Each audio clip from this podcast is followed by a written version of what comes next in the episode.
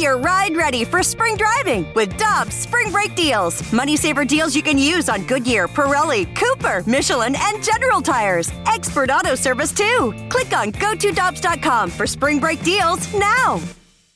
Cheap, cheap, fun, fun. Spring is in the air, and Dirt Cheap is in your neighborhood ready to deliver the perfect drinks to your doorstep. That's right. All of Dirt Cheap's convenient locations now offer delivery of their wide selections of beers, wines, and all the spirits you need. And if you're like me, nothing hits better in the springtime than a nice wheated bourbon. Ask the friendly staff at Dirt Cheap about their selection of wheaters like Maker's Mark, Larceny, and so many others. Download the Dirt Cheap app and order curbside or delivery. Have fun, but be careful out there.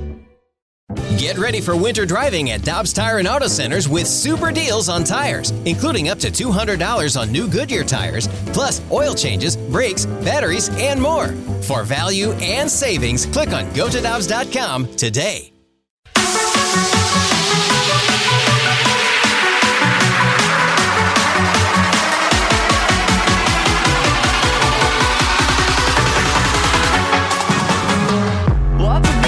Out of Cardinals camp over the weekend. It looks like we're more or less down to the 28 man roster for the Cardinals. Tanner's guy, Andre Pallante, is likely going to be the last arm coming out of the bullpen, and your bench this year is very likely going to be Dickerson, Nootbaar, Knizner. Who am I missing here? Oh, Albert Pujols as well is going to be another one, and then uh, Sosa as well. And the guy that's been reporting on all of this is John Denton, covers the Cardinals for MLB.com. You can follow him on Twitter at John Denton555. Joins us now via the Brown and Crouppen Celebrity Line. John, we appreciate the time today. How you doing, my friend?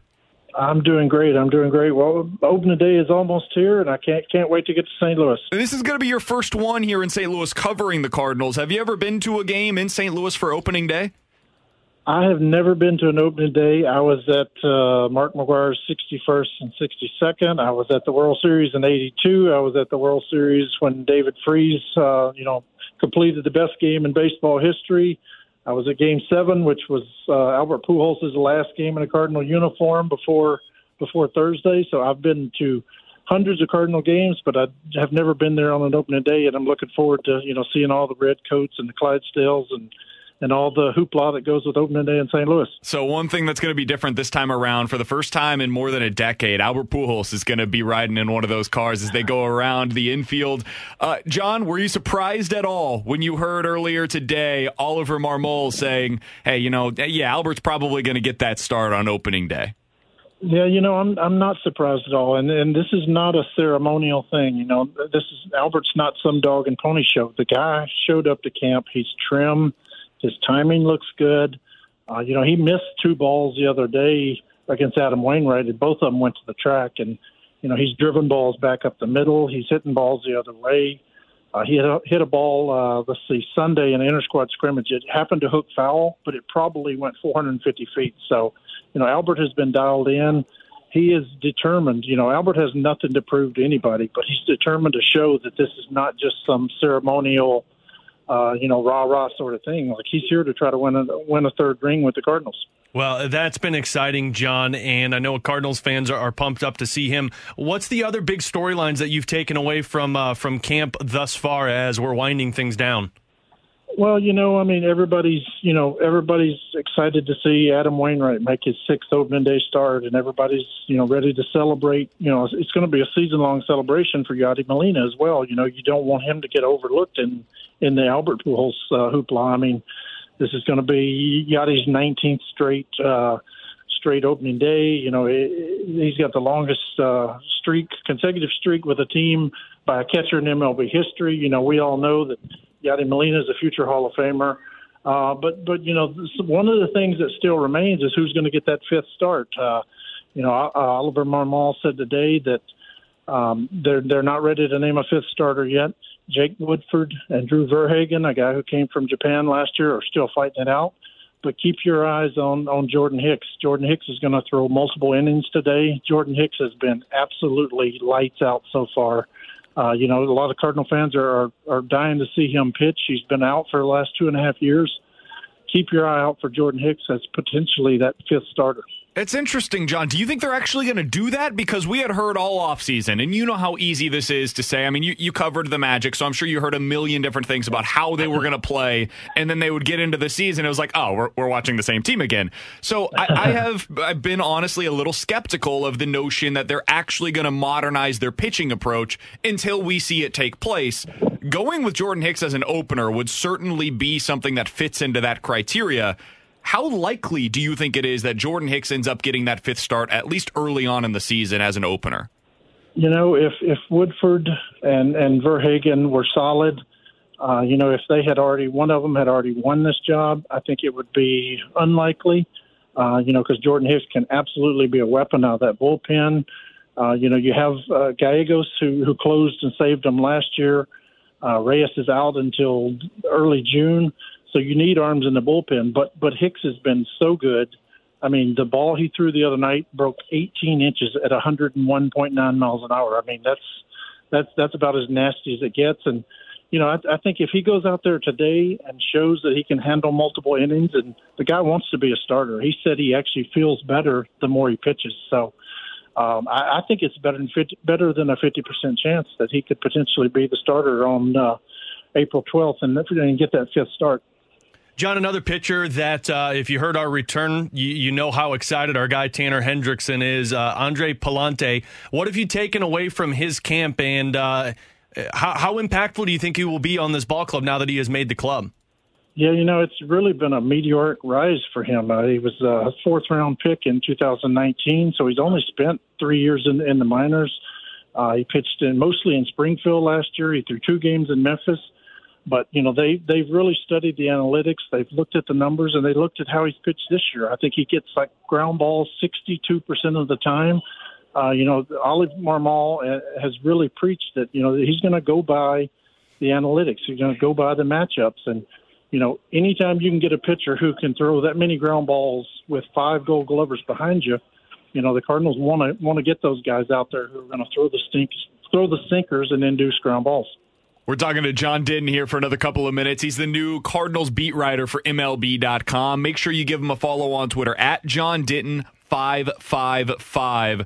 John, I did want to ask you about a guy kind of going in the other direction so far through camp. Tommy Edman is 1 for 20 this spring, and I saw the other day his average exit velocity is 79 miles per hour, which, needless yeah. to say, is not good.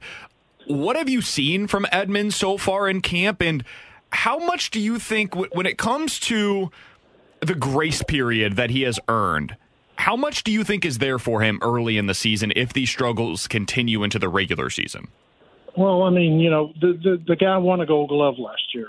Two, he's a really good guy. Three, he's really smart. So, you know, the Cardinals have confidence it's going to come around. But, you know, you, you're right. Uh, you know, he's a little rattled right now. I think the fact that, you know, they made no secret about it in, on the first day of spring training that they were looking for a new leadoff hitter. Uh, Dylan Carlson has got that job. Dylan Carlson's going to be the leadoff hitter potentially for the next 10 years. Uh, you know, so maybe that rattled Tommy's confidence a little bit. He just, you know, hasn't swung the bat well. He's had a lot of check swings. And, you know, even when he's made contact, like you said, he hasn't hit the ball hard. Uh, you know, I, I think the Cardinals are just banking on the fact that – you know, when Tommy Edman is right, he's really good. I mean, the guy had 41 doubles last year. He had 30 steals in what was supposedly a down year. You know, now he's going to have to do that from the eighth hole or the ninth hole. I think he's batting ninth today uh, for this spring training game. But, you know, obviously his confidence is rattled, but the, the Cardinals think that he's a smart enough guy that he's going to come around eventually. And John, if he doesn't, Ed, Ed, Edmundo Sosa may play second base. Oh, that one's interesting. John, a final one from me. Uh, you've had a lot of conversations with Oli Marmol in his first season as a manager for the team. Uh, how impressed have you been with him? It's yeah, it's it's it's amazing. You have to remind yourself that this guy's only 35 years old. You know, he's he's so mature, he's so calm. Uh, everything that he says, everything comes out of his mouth has been he's putting thought to it, and you know he's he's going to be tough with these guys. You know, he he called Matthew Liberatore, who's the number one pitching prospect in the, in the organization. He called him into his office the other day and lit him up because he, you know, he, he walked a bunch of guys. He threw 63 pitches, I think it was, to get five outs. He lit him up, and then he sent him to Memphis. So, you know, he's not afraid to to call guys out. He's not afraid to have those tough conversations. And, uh, you know, I, I like what I've seen so far. You know, it's kind of weird that you have three guys on the roster who are older than the manager, but you know, there's no there's no doubt at all about who's in charge. John, the last question that I've got for you, I want to go back to where we kind of started this thing, and that's with Albert Pujols and specifically the DH spot and how they're going to platoon that. When I first heard the news, I was like, oh, they're just going to use Albert Pujols against left-handed pitchers exclusively. And then you started hearing more of the information about what he's done and how he's had his success over the last couple of years. And it's not necessarily so much the handedness of the pitcher, so much it is the velocity of the pitcher that he's going up yeah. against. What have you heard, whether it's behind the scenes, conversations that you've been having with people around the Cardinals, on specifically how they will utilize the matchups in that DH spot with both Pujols and then Dickerson as well? Well, you know, I mean, you're you're totally right as far as him facing lefties. I mean, people people don't realize how good he was with the Dodgers last year. I think he hit 294. He had 13 home runs against lefties. And then you look at pinch hit pinch hits with the Dodgers. He only had like 37 at bats, but he hit three 387, I think it was, as a pinch hitter. So the guy can still play. And you know, Cardinal fans from old know that you never leave the room, you never go to the restroom when number five's in the box, and you know they're going to play him. They're going to put him in there in high leverage situations because he has that experience. And you know, Oli Marmol even pointed out. He said, when you're a when you're a DH, basically it's like pinch hitting four times in a game. You know, it's not something that that young guys can do to swing a bat and go sit down for an hour and then swing a bat again. So they they like his experience. They like the fact that he can cover the whole plate. They like the he can handle the high fastball. So, you know, he's going to mostly play against lefties, but you're going to see high leverage situations. You're going to see number five in the batter's box and you know, they have the utmost confidence that he can still kind of summon that greatness in, in pressure situations. He's John Denton, covers the Cardinals now for MLB.com. He's about to cover his first opening day here in St. Louis, and we're excited for you, John. Enjoy all of the festivities. It's a really special day, so make sure you take in every moment of it. We wish you all the best as you get back here to St. Louis, and hopefully we'll talk with you again soon. Thanks so much, guys. My pleasure, and, and, and have a good show.